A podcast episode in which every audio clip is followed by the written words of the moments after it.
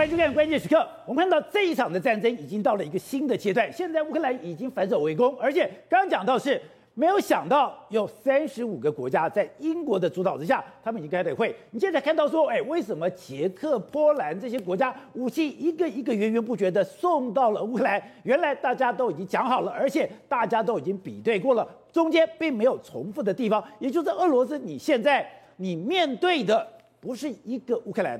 而是一个以英美为首的一个西方世界，大家现在越来越清楚，越来越团结来对付俄罗斯。而俄罗斯这还不是可能最恐怖的。之前我们讲过，有匿名者，匿名者这个集团，他们在透过 Telegram 已经去召集了很多的高手。现在，是我现在看到画面吓死了，是他们已经入侵了。克里姆林宫了，没错。事实上，我们前一阵子才说了，乌克兰已经进行一个反攻。现在不只是在战事里面反攻，现在连这个骇客里面都都进行反攻。那现在克里姆林宫，这是克里姆林宫里面的所有的 camera。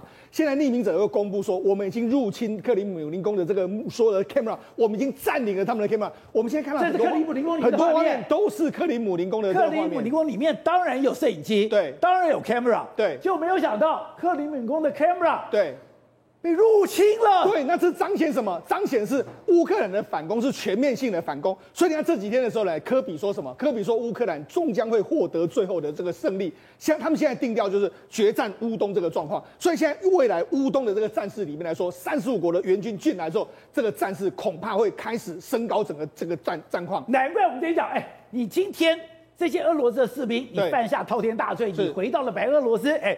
一个路人甲乙丙，说因为普通士兵，你先把东西寄回去，对，你寄了几斤几两重，你寄到哪里，你的电话号码，你是谁，你的兵籍号码，全部都被知道，对，搞了半天是。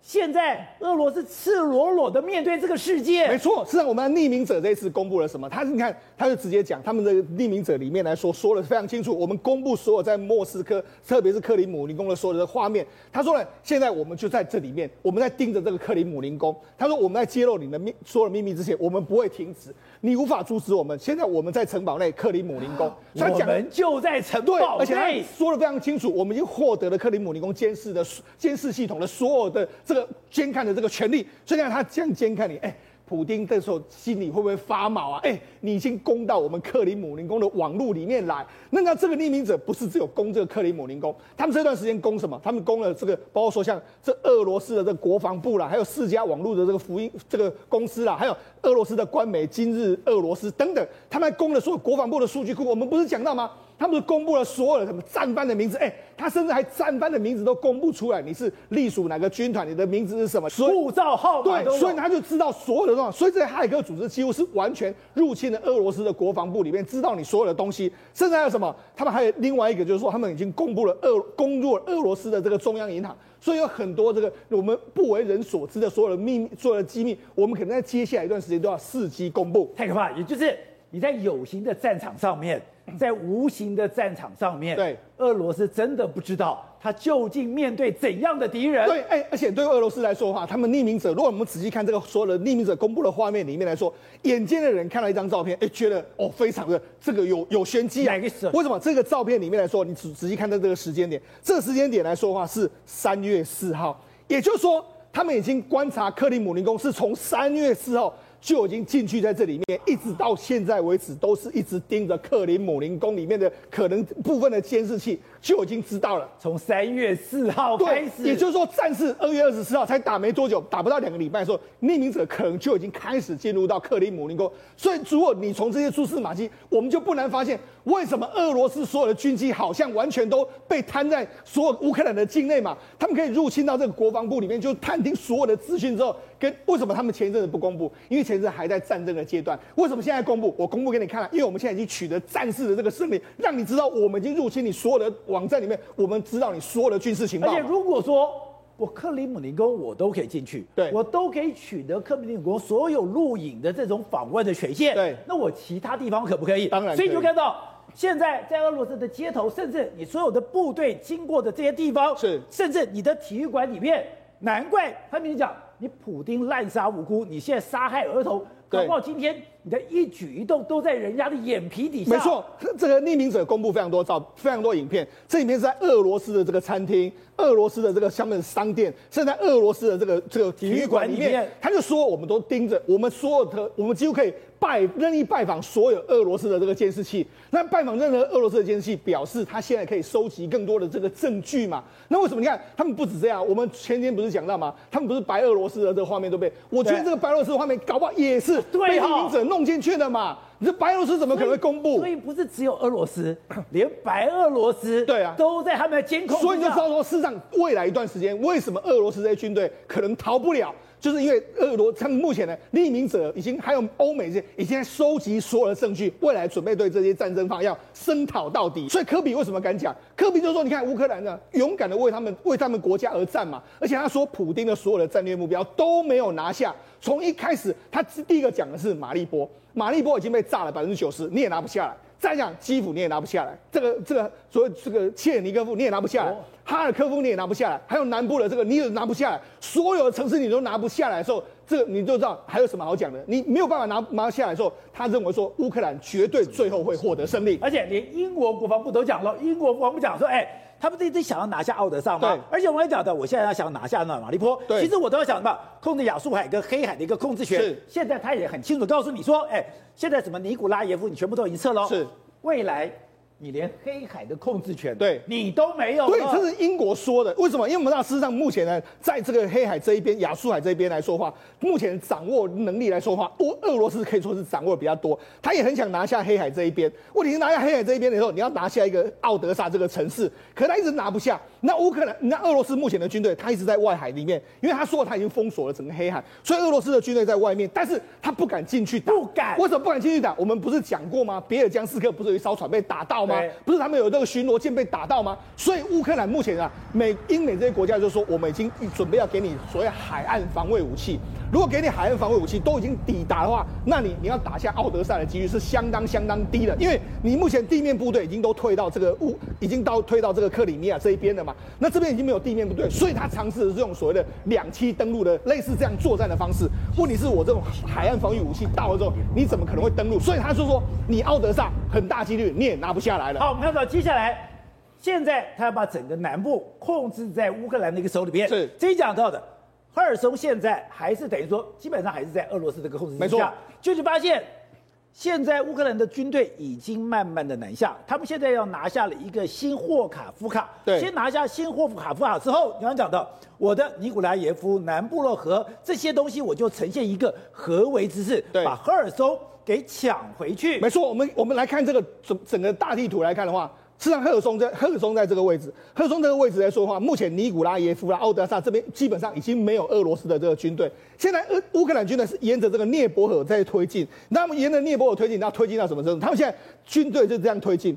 推进压到这个边来，压到这边来说，俄罗斯军队一路往后退。虽然部分军队呢，他们现在后面就是河流，他们已经没地方可以去了，所以这些军队完全被困在这个地方。这里面最有名就是这个地方，这地方的俄罗斯军队，你看这旗子，这是俄罗斯的这个军旗，这是乌克兰的军旗。乌克兰的军队原本在这个地方，他们现在就一路把它包围起来。这个俄罗斯军队已经被包包围在这边。合围。他们现在没有打这个，他们没有打，他们就把它包围在这个地方。反正你没有后援，你慢慢的也会消耗殆尽。他们现在来到这河口的这个地方，他们要攻进攻新霍。卡夫卡，新霍卡夫卡的话非常重要，因为你只要拿下这个地方的话，赫尔松就被变成是目前乌乌克兰是三方包围，它变成变成四方包围的时候，反而是俄罗斯军队被包围，所以现在为止来说啊，赫尔松搞不好过几个礼拜之后，俄乌克兰军队搞不好也可以拿下赫尔松。那目前为止来说啊，在整个乌南地区来说，基本上就没有俄罗斯军队的踪影了。好，那接下来全世界的瞩目焦点一定会放在乌东，连乌克兰副总理都已经讲了。乌俄罗斯在未来数日内，他会发动大规模的军事进攻。他现在告诉说，乌东的居民，你赶快的撤离。而且他讲说，你如果不撤离的话，你会面对死亡的威胁。对。而我们看到，老婆看这一张图，这就是乌东。现在整个顿巴斯的攻击态势对已经出来了。没错，事实上现在战火最激烈的应该会在乌东，就连在连这个。这个这个所谓泽伦斯基又说，乌克兰哎，俄罗斯在调动部队，他要进入乌东，他要解放整个顿巴斯的这个地区，所以乌克兰的副总理马上就警告所有乌东的民众说，接下来几天会有大规模的这个军事攻击，你人员最好离开，因为一旦打的时候就不会停火，所有人类都可能面临到死亡的这个威胁，就连顿。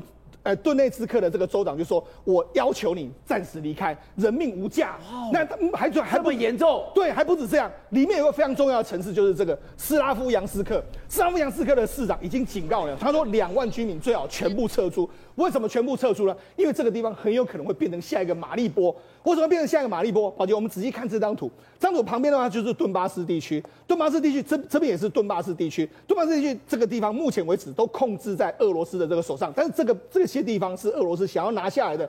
他们前一阵子在攻这个一九五这个地方，一九五这个地方你有没有注意到？原本都是红色的，但是出现一个蓝色，哦、蓝色就是乌克兰已经开始出现一个反击。哎，本来讲说伊久姆已经被俄罗斯拿下，对，而且伊久姆就干嘛？他是卢甘斯克跟顿内茨克刚好那个交集点。对，没错。我拿下伊久姆，我就可以同时拿下顿内茨克这个一个卢甘斯克。对，就没有想到乌克兰的军队对。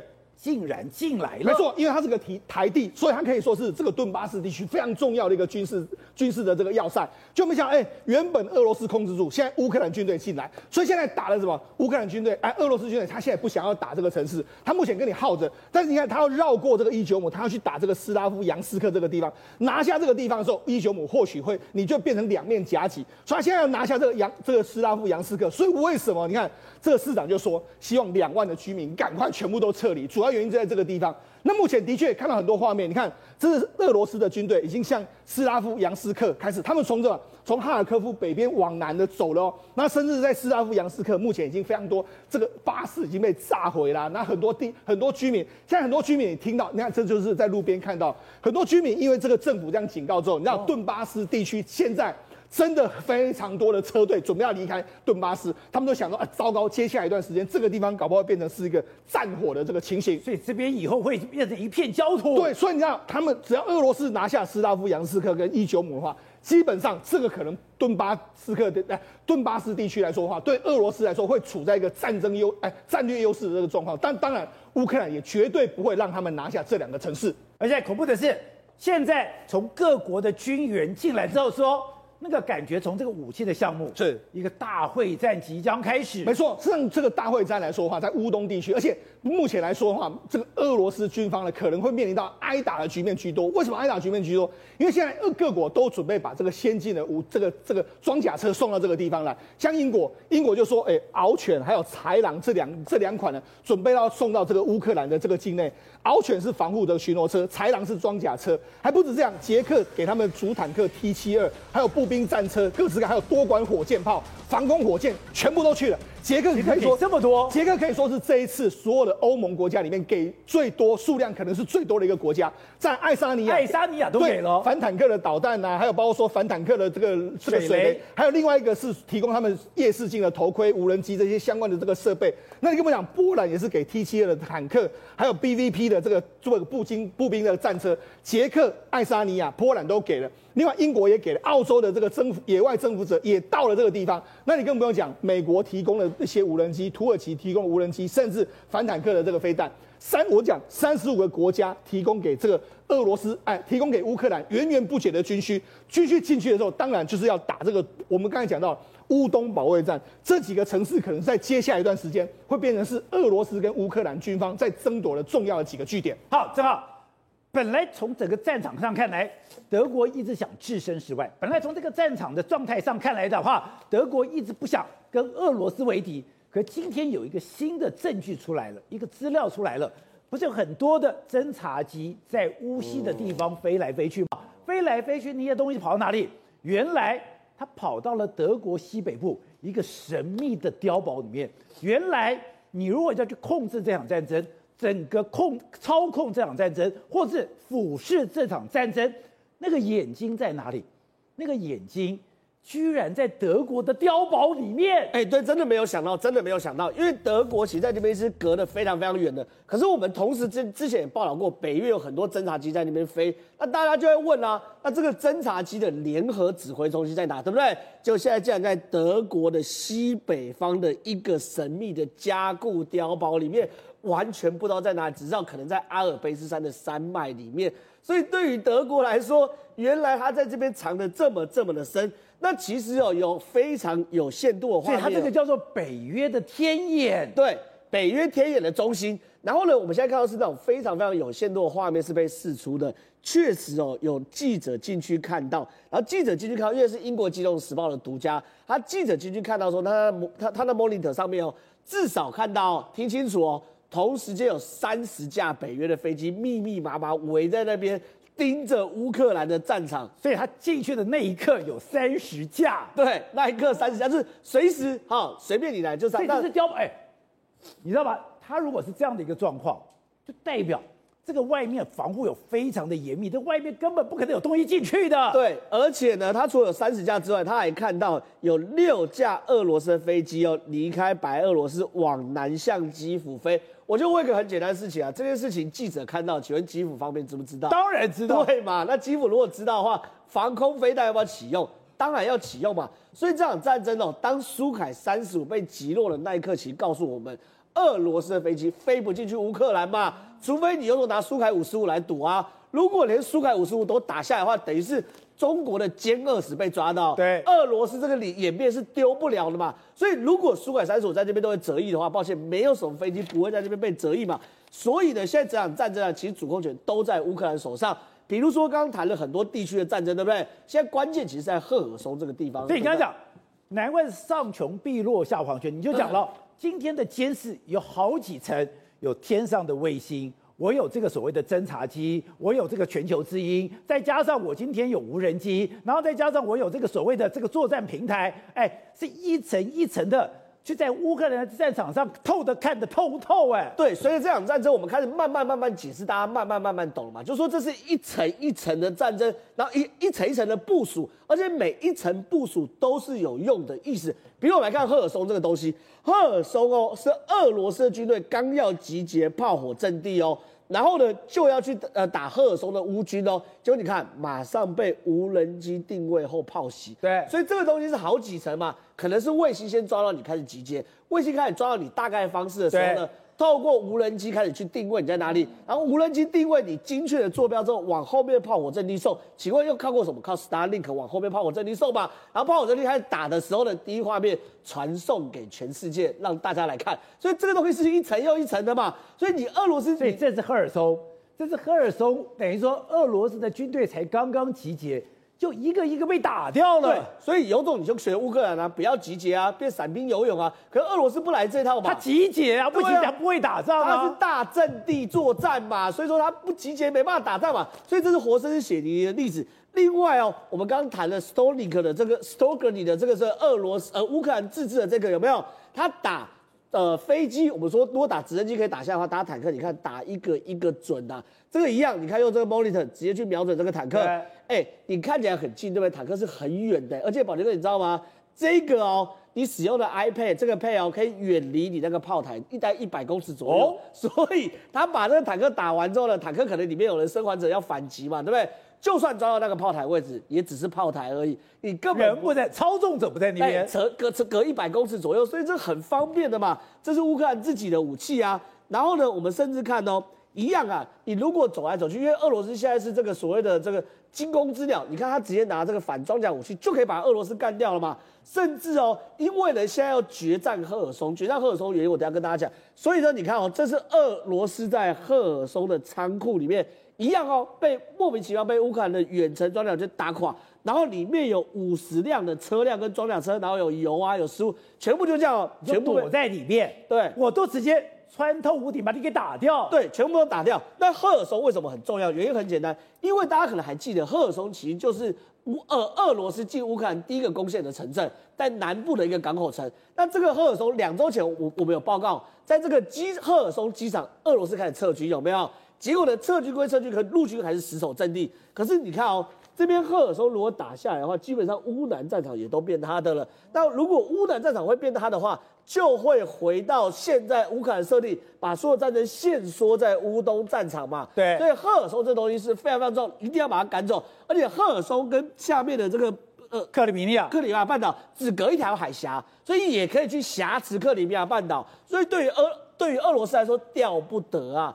结果呢？现在呢北约秘书长讲得很清楚，未来这场战争可能会延续到好几个月，甚至好几年。可当这场战争延到好几年的时候，就变成什么？没有在打仗了嘛，单打双不打嘛，对不对？对就变成说我们局局局限在乌东地区这边，就跟美国虽然号称在阿富阿富汗打二十年，可是后面十九年没有真的大规模冲突嘛，对，那个的战况就无限缩小。就会耗，那大家就要耗。那问题是，俄罗斯耗得起吗？它后面还有经济制裁，然后呢，乌克兰背后是北约不断的军援，不断给你钱，不断给你人，所以这种耗下去，普丁真是不利的。对，多比，难怪这场战争你一开始就定调的有很多的鬼故事。刚刚看到了，原来德国西北部有一个北约的天空之眼，原来你所有的战场状况都有北约在后面看得清清楚楚。那这样讲啊。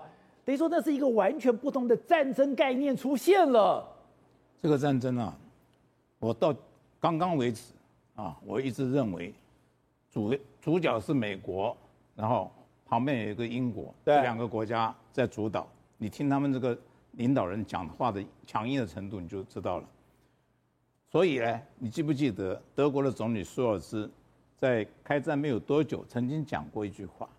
他说：“这场战争是一场分水岭的战争，啊，他讲过。那真的把每个人的话都记下来了耶。对，那我觉得我那时候就在想，你讲这个，你有什么资格讲这个话？你根本是局外人嘛。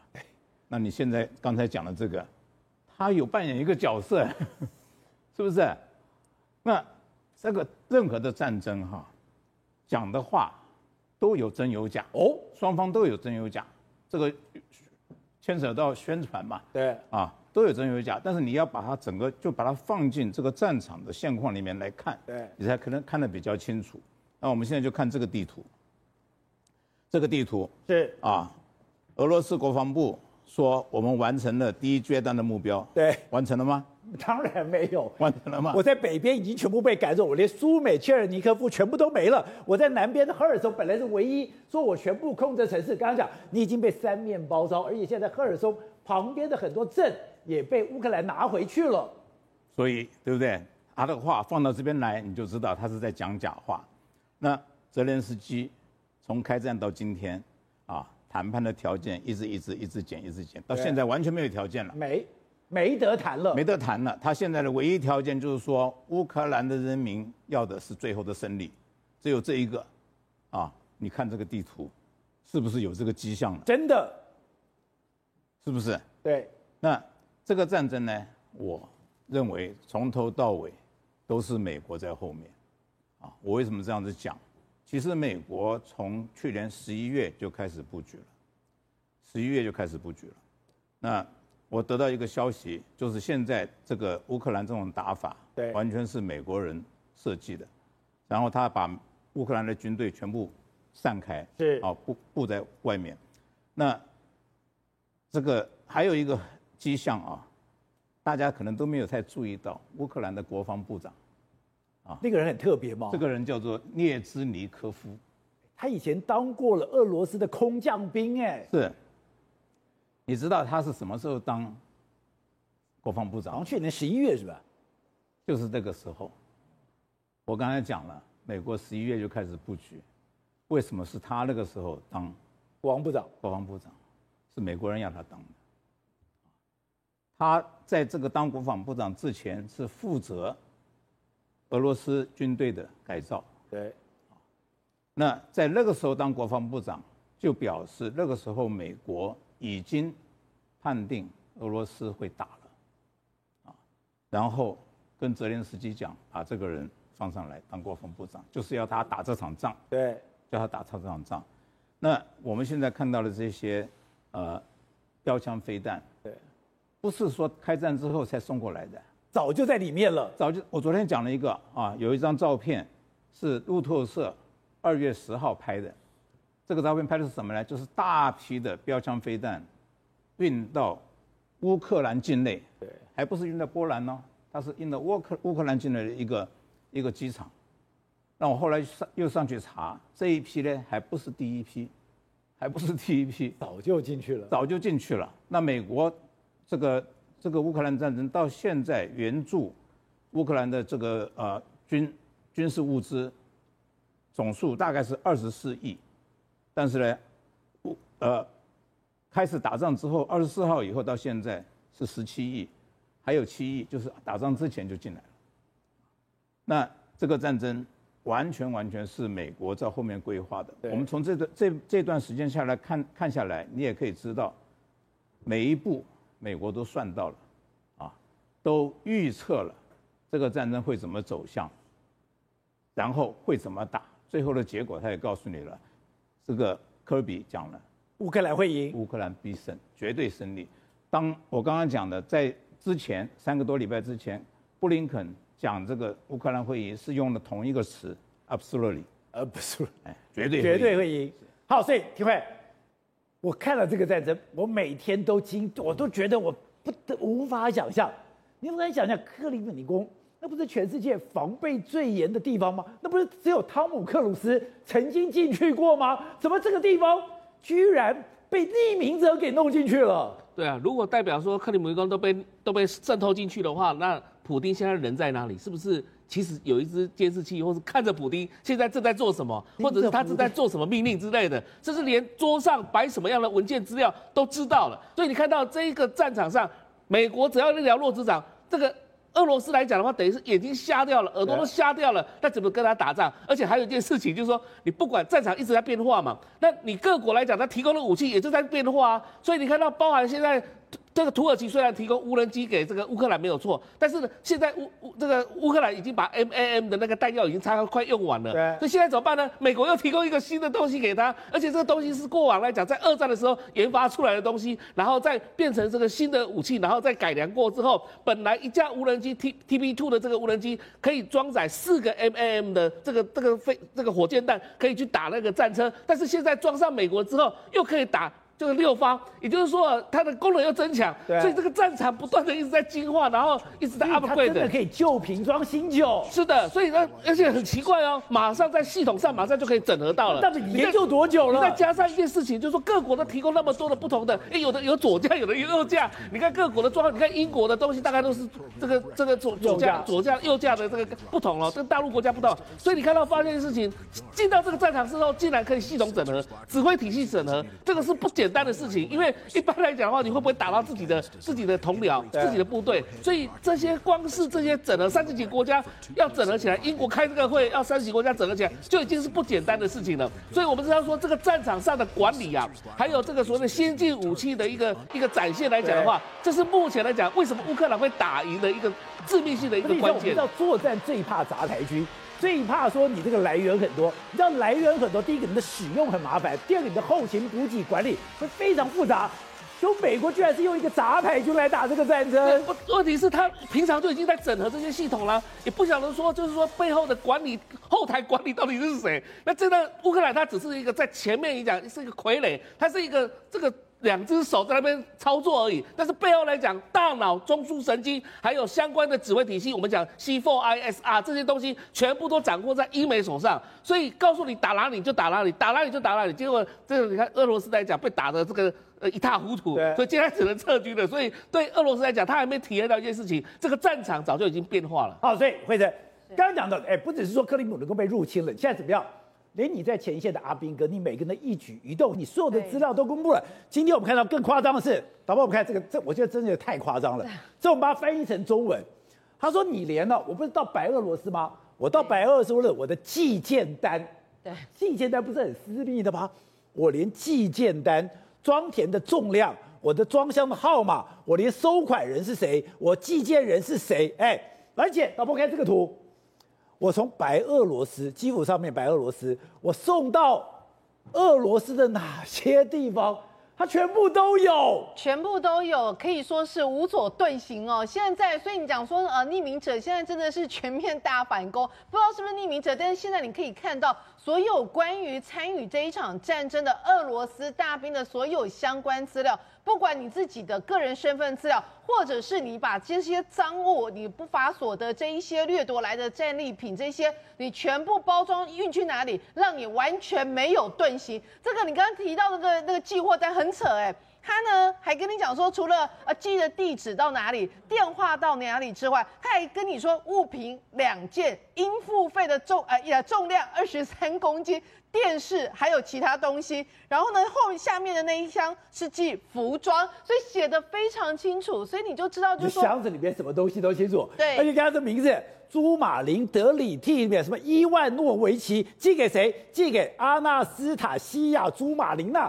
这个都有了，全部都有哦。而且我跟你讲，他们现在，我觉得他们已经进一步串联哦。他甚至从你这个名字之后，他可能还可以害进去，变成你这个人家里有多少人，然后你家里住在哪里，他们也全部都掌控。所以这就是为什么现在当全世界都把俄罗斯或俄罗斯的军队人民视为公敌的一个情况之下的话，这些战犯的名单未来就会变成全球通缉的名单，不管你逃到天涯海角。都无所遁形哦。那我们刚刚、欸、那如果这样讲的话，你想想看，一个俄罗斯的军人，你在战场上打仗，你的压力有多大？等于说，我现在在打仗的时候，有一个人帮我看透了，我的所有资料都有了，而且我现在一举一动都在人家眼皮底下。简单讲，他就是要传送一个讯息：We are watching you，我们在盯着你看，我们在看着你。我曾经有个老师告诉我，这个世界上什么力量最恐怖？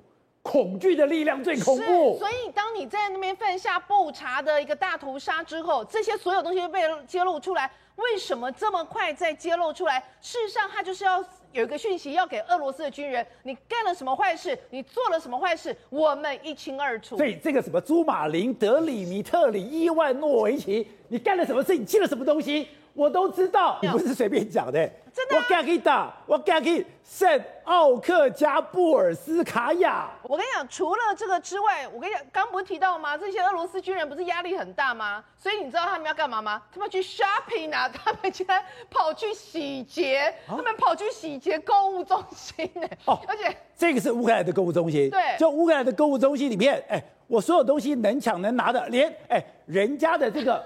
足球选手的衣服你都把你给拿走了，而且是奥林匹克的夹呃夹克，他也全部都带走，而且他自己还在那边吹嘘，他说我偷了一个奖杯，我想要换三千七百卢布的自行车，这个人真是傻帽，卢布贬值成这样，你还换你换美金还比较好，不然你说那些战利品去哪里找？所以有除了说去那个刚提到的购物中心之外，很多应该都是包括你的金银珠宝，搞不好有假牙都全部都敲下来。其实二战的时候很多这样的兽行都发生，只是没有想到现。现在到二零二二年，我们竟然还可以看到他们的战车是装这些东西。我在想说，奇怪，你回到白俄罗斯，你怎么可以把人家电视、电冰箱、冷气机都带走？你搞不好你个坦克都装这个东西呗？是这个这个是吧？这个是西邓寡的都装这个。对，我们之前觉得很奇怪，为什么他们捡到乌克兰大军捡到那么多的俄罗斯的一个军备嘛？原来他们把车子清空，才跑带那些赃货。所以就是真的是，那某一种程度上，如果这些俄罗斯军人他去搬冰箱，他忙着搬冰箱去袭击百货公司的话，那也许他只是抢劫，他并没有杀人。但是很多更多的人其实他是抢那一些金银珠宝，那一些其实就很可怕。到底他们那些东西是从哪里来的？那现在乌克兰的情报局也公布这些所有战犯的相关名单，洋洋洒洒其实非常多。他还公布到什么？像以这个人，光以这个人，哎，我真的太夸张，他连这个人的简历、他的资历、他有什么专业，全部都，而且你有没有出过国？我跟你讲，这个叫做格里什科的这个指挥官，你有没有出过国？我们都知道你没有。那你会不会说英语？我们都知道你不会，你会用字典翻译而已。你有没有得过国家的奖章？有，二零一九。年勇气勋章，所以换句话说，你这样子，如果说连在台湾的我们看新闻报道都可以知道你这个人，你说这个人他以后可以逃去哪里？他根本没有办法逃去。他家电话八九一四，后面我们就不要念了。但你就知道，就是说，当你的细节公布到这种情况之下的话，事实上这也是乌克兰或者是匿名者。他们故意要去散发出个讯息，说你们这些所有干坏事的，你以为你可以躲得过吗？你以为我们都不知吗？我告诉你，我们都看着你，而且我们掌握了你完整的名单。现在他更把所有的一些参与啊，在那个相关那个战犯的人的名单。一一公布，包括你看第九十六独立情报旅的军人，然后下面有他的名字，直接参与布查对乌克兰人民犯下战争罪。第六十四独立机步呃机动步枪旅的军人，所以这个所有的全部一样杀杀弄下来。而且我跟你讲，有一个更有趣的事情，最后那个他竟然去有有一个什么东西的飞行，他掌控到四月四号的时候，有一有总共六架。啊，飞机是从白俄罗斯飞出来要进行任务的，就飞啊飞啊飞啊，其中有一架就是八一二的这个空军，竟然哎怎么脱队，一个人飞走了，结果后来他的其他的队友另外一架 就飞飞飞飞过去找他，说你在哪里？后来直接在空中找了一小时，而且喊吼了二十五次，你到底在哪里？你到底告诉我你在哪里？告诉我用俄语讲，然后一直骂脏话。原来这一班飞机就是后来投奔投诚了投诚的那一。一班班机。